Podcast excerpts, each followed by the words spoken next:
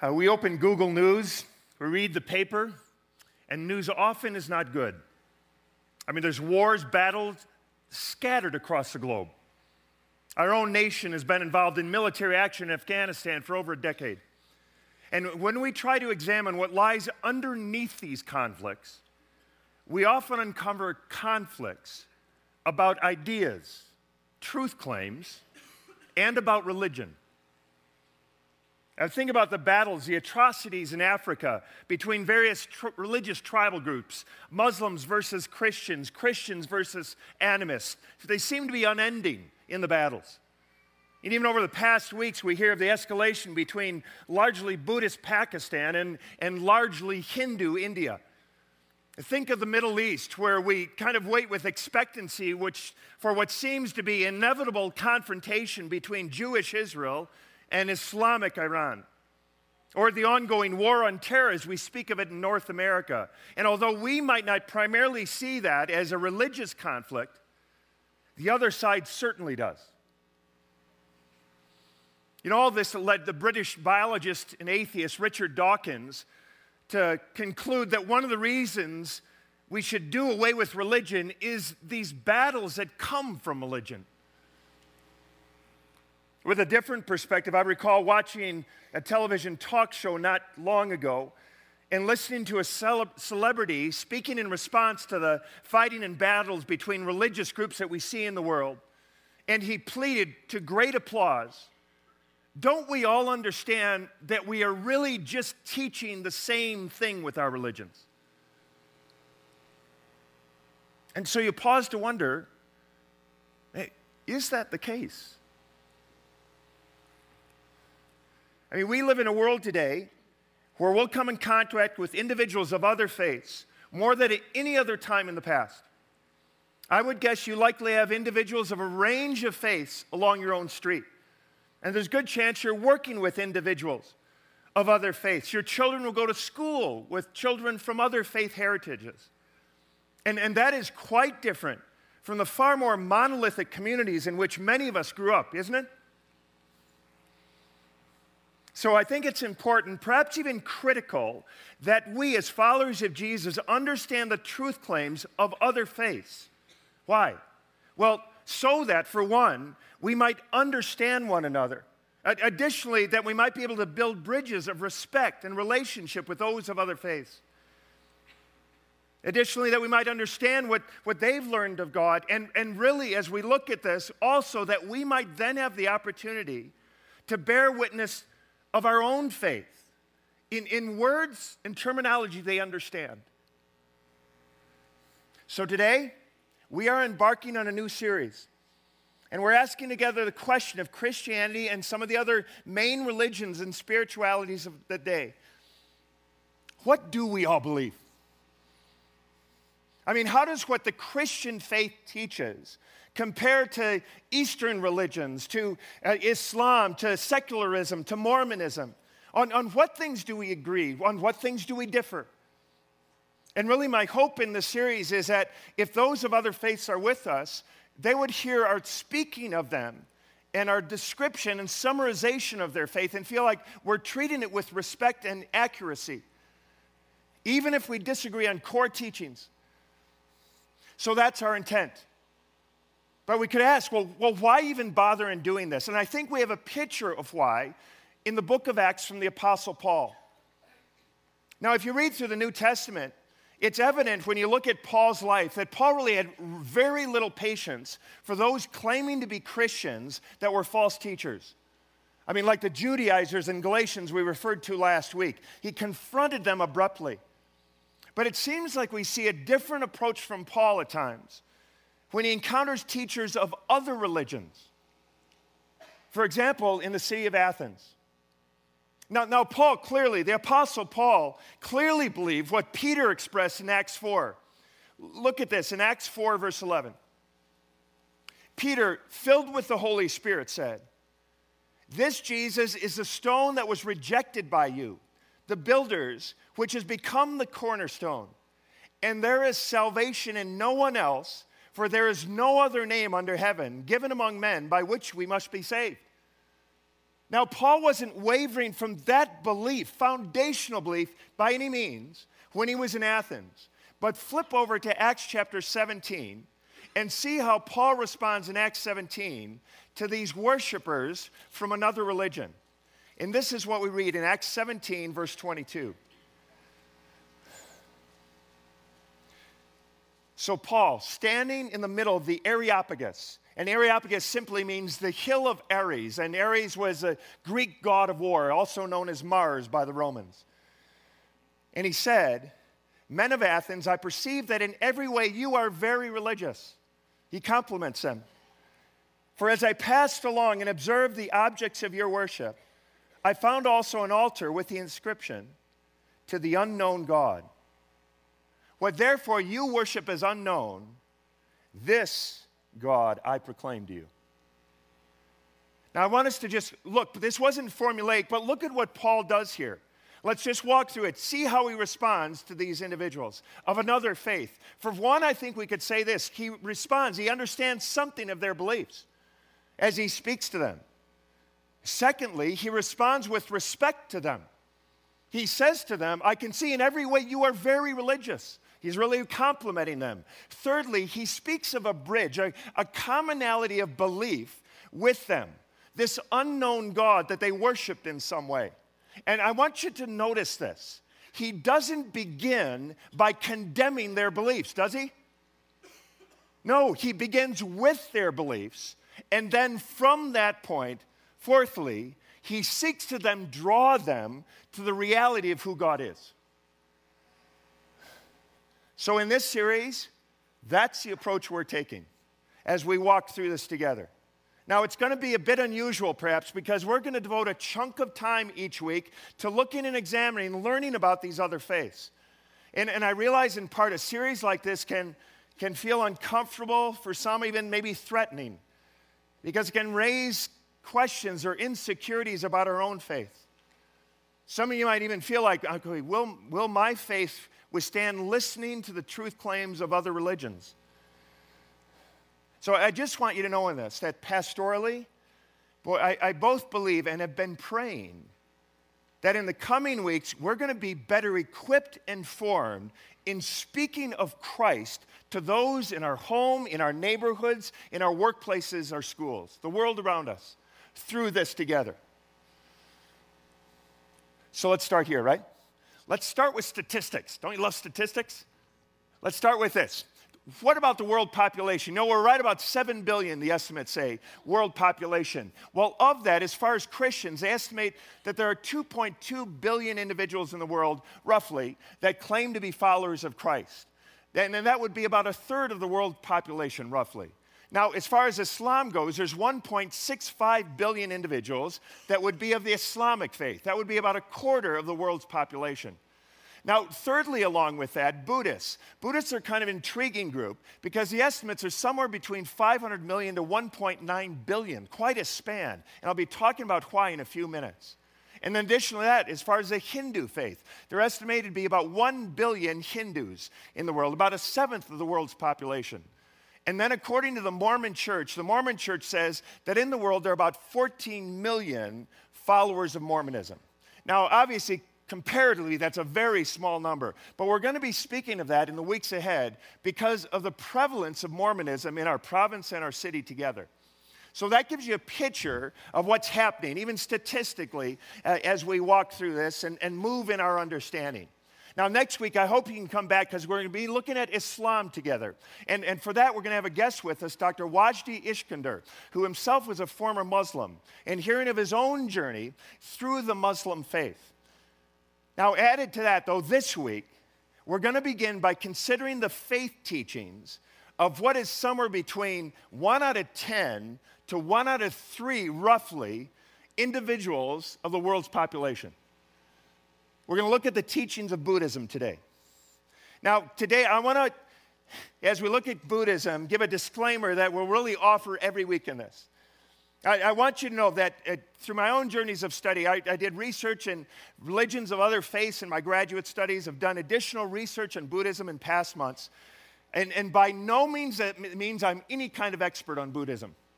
In fact, I want to start by saying I'm really a novice in understanding the depths of Buddhism.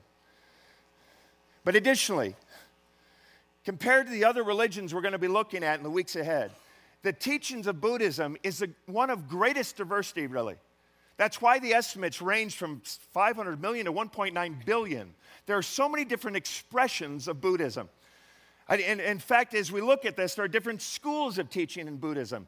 Theravada is one, Mahayana is another, and under Mahayana, there's Zen Buddhism, Tibetan Buddhism, a whole range of schools of understanding. So it's hard at times to pinpoint what exactly they believe. But in some ways, that's not unlike an individual coming to Christianity and hearing Catholics say one thing about doctrine, Orthodox Christians say another, and then Protestants saying another. Got, got the picture for that? So that's something of the picture within Buddhism. So, for the sake of our study here, we're going to try to look at the common elements of Buddhist teaching.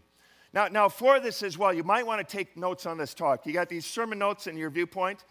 Take notes because otherwise you won't remember a thing I said. All right? That's how much confidence I have. So, so take that. It might be of help. There we go. It's one of yours. You can use that. So here we go. Ready to dive in? You don't want fluff today, do you? You didn't come here for fluff, right? We're going to do some work together. Ready? So let's start. So we look at Buddhism and say, what is Buddhism about? And really, to understand Buddhism clearly, you need to begin with the teaching and life of a man called Siddhartha Gautama. Here's an artist's depiction of him Siddhartha Gautama. Now, Siddhartha was the one who eventually came to be known as the Buddha. He lived from about 563 to 483 BC. Now, to get an idea of time frame for that con- context, timeline wise, that's roughly the time where the people of Israel were in exile in Babylon. So, Siddhartha would have been a rough contemporary of the biblical prophets Jeremiah and Ezekiel, of Daniel in the lion's den. He would have been roughly about that time frame. And so, in this journey, the teachings of the Buddha, of Siddhartha, the stories about him came to be known as the Pali Canon. And the Pali Canon was passed along for centuries just orally.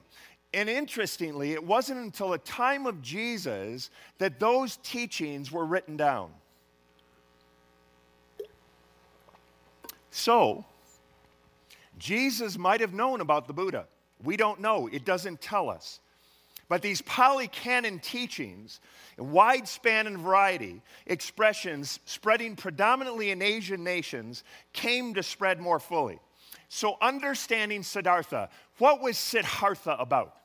Well, Siddhartha, for one, grew up in the lap of luxury. He was a son of a king, a king of a city state. So Siddhartha was a prince, and he had everything he wanted as a young man. At the age of 16, he was married, had a son, lived that life of incredible privilege, wealth beyond measure. But interestingly, in his life, he found no satisfaction in all the wealth he accumulated. Now, he grew up in what is present day Nepal. At that time, was part of Greater India. So, the religion of his day and area was Hinduism, which is important in understanding his own journey. Because for the people of that day, Hinduism, maybe we could call it a difficult religion. Because it was hard for ordinary adherents of Hinduism, even royalty, to feel any kind of connection with the god or gods with Brahma of Hinduism. And the reality is, even today in Hinduism, it's only those that are far along in the Hindu faith that would even speak of having some kind of relationship with God in some way. So, the Hindu religion of Siddhartha's day was largely led by a priestly class. It was taken by the elite. Individuals could only go to the priest, they would give the offerings, and sacrifices, and they made the contact in some way with the deities. So there was no connection with God for these individuals. And again, that's important because that's the context out of which Buddhism rose. So Siddhartha, he's at age 29 now. Remember age 29? For most of us? He's struggling with all this. And he wants to be freed from the confines of his father's little kingdom. He wants to explore the world. He wants to see what life is really like. Remember those days? So by the age of 29, and at 29, he leaves his father, father's palace to explore the world. And you know where he goes? To his own city. He starts small, begins with his own city. Now, in, in most Buddhist temples, there's a mural depicting Siddhartha's journey into his own city. This is one depiction of it. And you see it there. Some say this is a legendary story, others say it's historical. Siddhartha's the one there with a gold disc behind his head. His charioteer is leading the way. And as he heads into the city, as the story goes, he encounters a decrepit old man, a sick man, as you see there in the middle, and then a young girl grieving the death of her mother. Now, the story unfolds this way. He heads into the city, sees this, and for the first time, he sees life as it truly is. His father had sheltered him to this point in his life from all the pains of life. So Siddhartha goes day after day into his own city. And he learns from that that we all break down eventually. And that sickness comes to every one of us in some way during the journey of life and he learns that every one of us face death. So Siddhartha is troubled by this, this just the transience of life, the suffering he sees around him. And actually, he asks a question that every single one of us should ask if we're honest. I mean, if every one of us is going to suffer and wither and die, what is there to hold on to? That's a great question.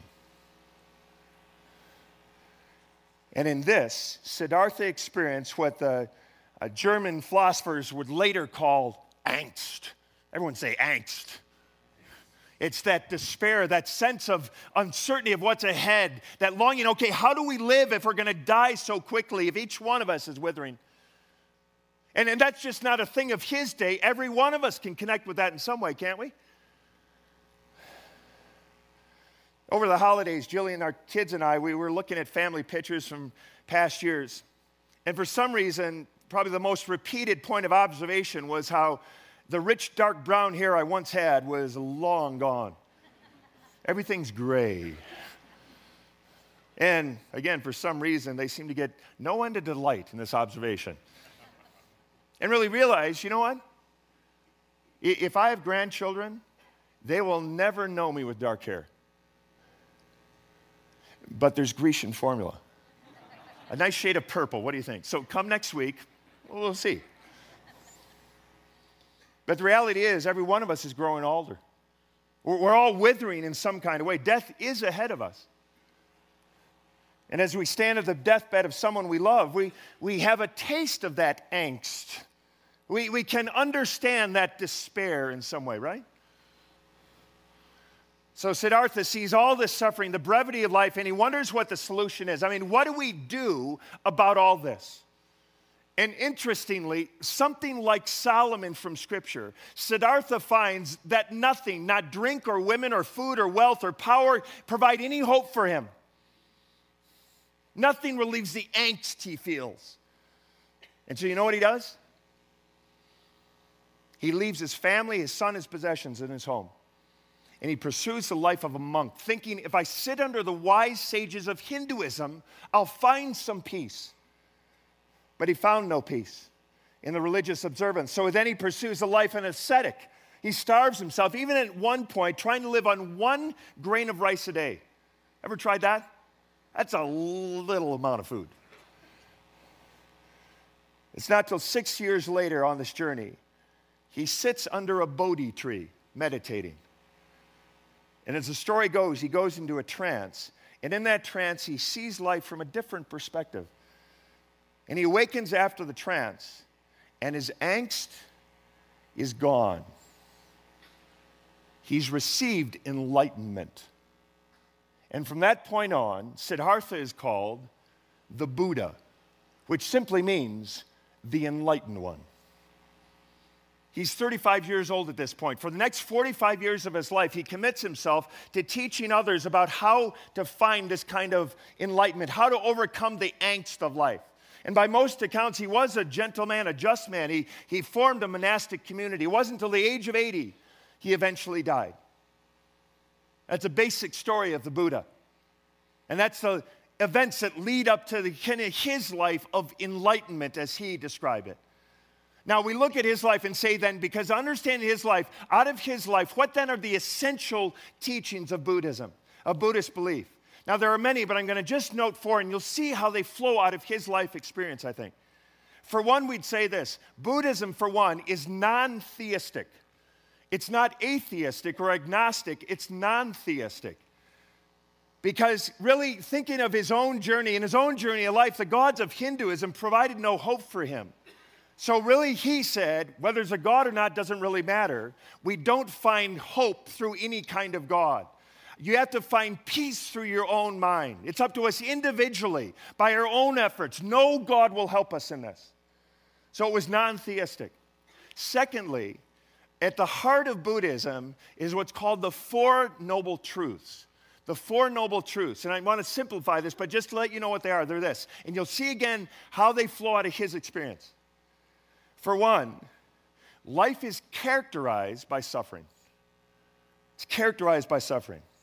Secondly, that suffering it results from our ignorant cravings or ignorant attachments to things that we think will bring us pleasure. Either things maybe want to be in our life or don't want to be in our life. Those attachments we have, we have to be loose from them. And so, thirdly, the whole goal of this life, this spiritual journey, is the cessation of that sense of suffering.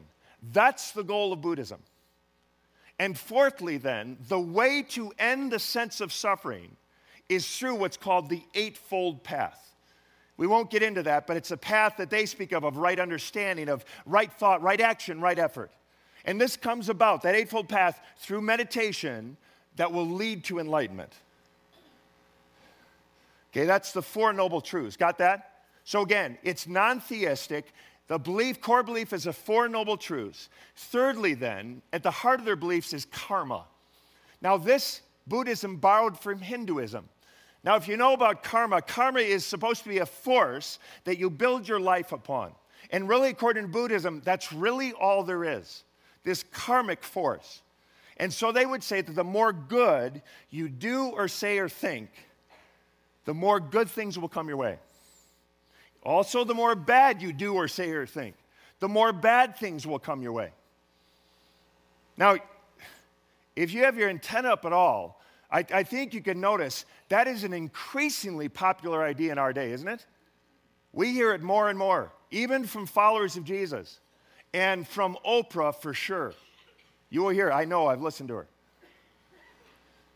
Fourthly, fourth principle or belief is reincarnation. Again, this was borrowed from Hinduism as well reincarnation. And reincarnation says that when your life is over, if you had mostly good karma, your karmic energy will then be transferred to a new being, a new person who's being born. On the other hand, if you had mostly bad karma in your life, it's possible you could go to hell, which would simply mean that you would be going into your karmic energy would go into a hungry ghost or into an animal or a person in a various stage along the way. Now, on this, understand there's on this point, this is where Buddhism distinguishes itself from Hinduism. Because Hinduism would say we do have a soul, and that soul within us is God. They would say. In Buddhism, you don't have a soul. All you have is this karmic force in you, kind of the compilation of all the good or bad from your past and present lives. Another thing that's interesting to me on this, on reincarnation, is I think some people in our day, again, even some people in the church, talk about reincarnation as though it's an attractive idea or belief. But understand, in, in the religions that embrace reincarnation, they don't celebrate that belief. They don't think, we love reincarnation, it's so good. It's not something they hold on to with delight. Rather, they see reincarnation as a prison. The whole goal is to escape it. And escape happens, again, through enlightenment when you attain nirvana. And nirvana simply means extinction. You es- extinguish the cycle of suffering being repeated. Okay? So that's kind of a thumbnail sketch of Buddhism. Again, there's much more we could talk to, but this hopefully gives you a bit of a picture of what Buddhism is about as we look at it together. So, for one, would say this there's actually many things we can learn from Buddhists. Buddhism is something to teach us about being still and quiet and not leading the frenetic pace of life that we tend to in our day. If you look at Buddhist teaching, it also sounds very much like the wisdom literature that's prevalent throughout the ancient times and prevalent in Scripture as well. Because when you read Buddhist teaching, you, you could almost see how close it is with much of our biblical wisdom teaching. For example, in the Dhammapada, which is a compilation of what's supposed to be the Buddha's teaching, in Dhammapada, verse 5, listen to this. This is what it says Hate is not conquered by hate, hate is conquered by love. This law is eternal. That almost sounds like something Jesus could have said, doesn't it? Or in the Dhammapada, verse 133, we read this Never speak harsh words, for they may come back to you. Which also, that's right in line with the teaching of Proverbs or the book of James. We could almost see it there. So, in one way, we could see many things that we could say we agree with in Buddhist teaching, kind of like Paul saying to those religious ones in Athens. But there are also many points on which we, as followers of Jesus, would differ fundamentally from the teachings of Buddhism. And three of those primary differences that I want to point to quickly are in our understanding of God, our understanding of our human condition, and thirdly, our understanding of what happens in the afterlife. So, how do we differ regarding God? And I'll put it this way the fundamental difference between Christianity and Buddhism is our starting point. Will you just read that with me? The fundamental difference between Christianity and Buddhism is our starting point. It's not some tertiary element, it's right at the starting point we differ. Because for Buddhism, Buddha, he could not experience God through his Hindu religion. So he very, came to the conclusion God is a non issue in this life. God isn't really relevant in facing the sufferings we face in our human condition.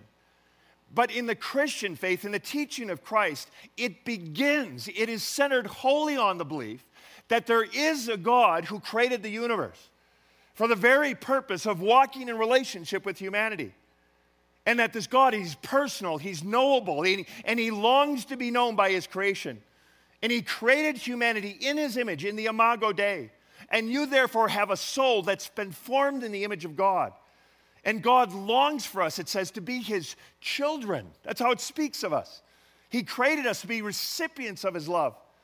And the God of Scripture is a God who, therefore, constantly pursues us. Martin Luther said, God is the hound of heaven because He pursues us. He loves us. He weeps with us when we weep. He rejoices with us when we rejoice, and is sometimes angered by us but He wants to be our Heavenly Father, our Abba. That is our starting point. And, and, friends, therefore, that changes everything in trajectory of those two religious faiths. You can understand if one of them understands that there's a God who longs to and does understand our angst. The heart of our faith is that this personal God loved us with, with such extravagance that He reached out to us in our angst and despair and, and entered into our angst. God became flesh. In fact, we could put it this way Jesus became angst for us. He took our bad karma on Himself that we might have put to our account His perfection in life, His righteousness. And his love was so great that he therefore died on the cross, receiving on himself the judgment due us, and conquered this prison of death and life. He conquered hopelessness through his resurrection. Can you see how dramatically different those are? Which then leads to our difference in understanding about our human condition. Again, as followers of Christ, we understand and agree about the angst that we face in this life and the difficulties. In, fact, I'd say, although I know it wasn't his intention, I think the Buddha eloquently sets up for us our need for a Savior, our need for Christ. Because he says rightly, this suffering our, is our human condition as human beings, it, our despair eventually. And as followers of Jesus, we acknowledge that, but that is only part of our human condition. It's not our central focal point. We would say, as followers of Jesus, yes, there is suffering in life. And that suffering can come at times because we wrongly or inappropriately attach ourselves with hope to something that cannot give hope, whether it be to wealth or possessions or riches or power, all the things that are transient. In fact, Jesus said, So seek therefore the kingdom of God and his righteousness. And all these things you worry about, those will be added to you. So we'd say, Yes, we agree with that. But there are some things about Christianity says you were made to be attached to this. You were made to grow in attachment to your spouse. Might that relationship bring suffering? Anyone? Not for me, maybe for you, I don't know. You, you were made to grow in attachment to your children. Will that relationship involve suffering? I, I guarantee it, right? It, it will but that enriches it. And sometimes there's undeserved suffering in this world because people do unjust, painful things to one another. But even there, scripture says that somehow through that, even in our undeserved suffering, out of that, God can wring out good. And then that's why early followers of Jesus, even early on, like the Apostle Paul said, they embrace suffering. They didn't pursue it in weird kind of ways, but when it came, they said they embraced it. Listen how Paul speaks of this in Romans chapter 5, verse 3. What he says, not only that, but we rejoice in our sufferings. Why? Because we know that suffering produces endurance. Endurance produces character, and character produces hope. I mean, through God's grace, even suffering can transform us. I mean, we aren't asked to pursue it, but when we suffer, we can. We can rest in the knowledge that even though God might, be, might not be causing the suffering, He can use it for good in our lives. And therefore, the biblical response to suffering is not detachment from life, it's not being uncaring, but rather it's hoping in God. Jesus put it this way in the Gospel of John in John chapter 14 and verse 1. Uh, listen to Jesus' words. Jesus said, Let not your hearts be troubled. Believe in God, believe also in me. And, and that leads to the third distinction we have from Buddhism, which is our understanding of what happens in the afterlife. Again, in contrast to Hinduism, Buddhism teaches you don't have a soul. Again, what you have, what you are, really is only this karmic energy. So when you die, your energy gets passed along to another being or creature in some kind of way. And, and there's nothing left, therefore, of your memories, of your character, your personality. And so, if after these hundreds of reincarnated lives, you are ever able to reach enlightenment, and, and you therefore do not cling to anything in life, you, you don't love life, you don't desire life, you don't desire anything anymore, and you enter nirvana, what is nirvana? Remember? Extinction. Your karmic energy is just dissipated into the universe. There's no more you.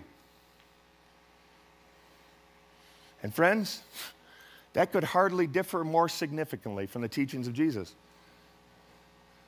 which says that you do have a soul. You were created by God, and your soul is eternal. Your body will wither, your soul will continue on. And if we could say, if there's one word to say what the essence of the Christian faith, it is this it's resurrection, it's Easter. That although we will wither, you will wither, although your body will fade and, and your hair will turn a lighter shade of brown, perhaps, your soul, you, you will continue on. And God and Jesus came so that you could have abundant life, not just in your few years here, but for literally eternity. And so you and I, we have a choice in that way. You and I can reject Christ and face that eternity without God in what is hell. Or we can turn to Christ in faith. We can put our life and our hope in Him. on his death on our behalf and his resurrection. And, and therefore, we have a hope of being in God's kingdom and joy and peace for eternity, of, of getting a new body in some kind of way and being reunited with those who have gone ahead of us in faith. So, this life here, our brief years here, it's not it.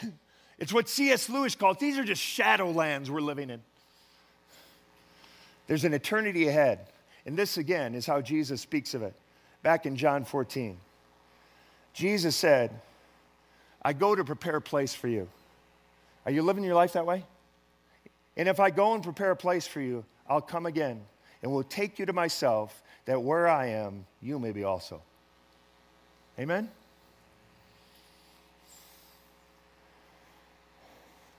So we can learn many things from our Buddhist friends. We can. We can learn how they seek to live life in gentleness and nonviolence. And we can learn from their wisdom teachings, which so often seem to echo the teachings of Scripture. And we can learn from them their encouragement to live lives that are, are still in quiet. But also, as followers of Jesus, we have much to offer our Buddhist friends as well.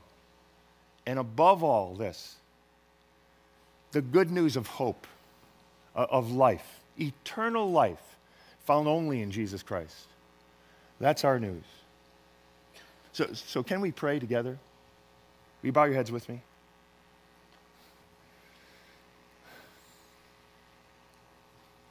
And be- before I pray, maybe even today, as you hear this good news of Christ, it's something you want to respond to personally. Where, your heart is, I, I want Him. I want hope for eternity. I want Jesus as my Lord. And even before I pray, just in this quietness and stillness and silence, you can pray your own prayer to God, expressing that desire and reality of your heart. Oh God, forgive me. You know my angst, my despair. Would you bring Christ and bring healing, relief, forgiveness, that I might know you, both now and for eternity? And God's word says, incredibly, if anyone is therefore in Christ, they are a new creation. The old is gone, everything's been made new. And Father, we thank you for your grace. We pray, Father, that we would be gracious ambassadors of Christ in the world around us. To those we encounter that are following the path of Buddhism, we pray, Father, for one, we would walk with respect and graciousness with them that we would truly learn from some of the gracious dimensions of their lives and how they seek to live. And that, Father, both they and we would ultimately know the only hope that is Christ. Oh, Father, lead us to this end, we pray. And all God's people say, Amen. Amen.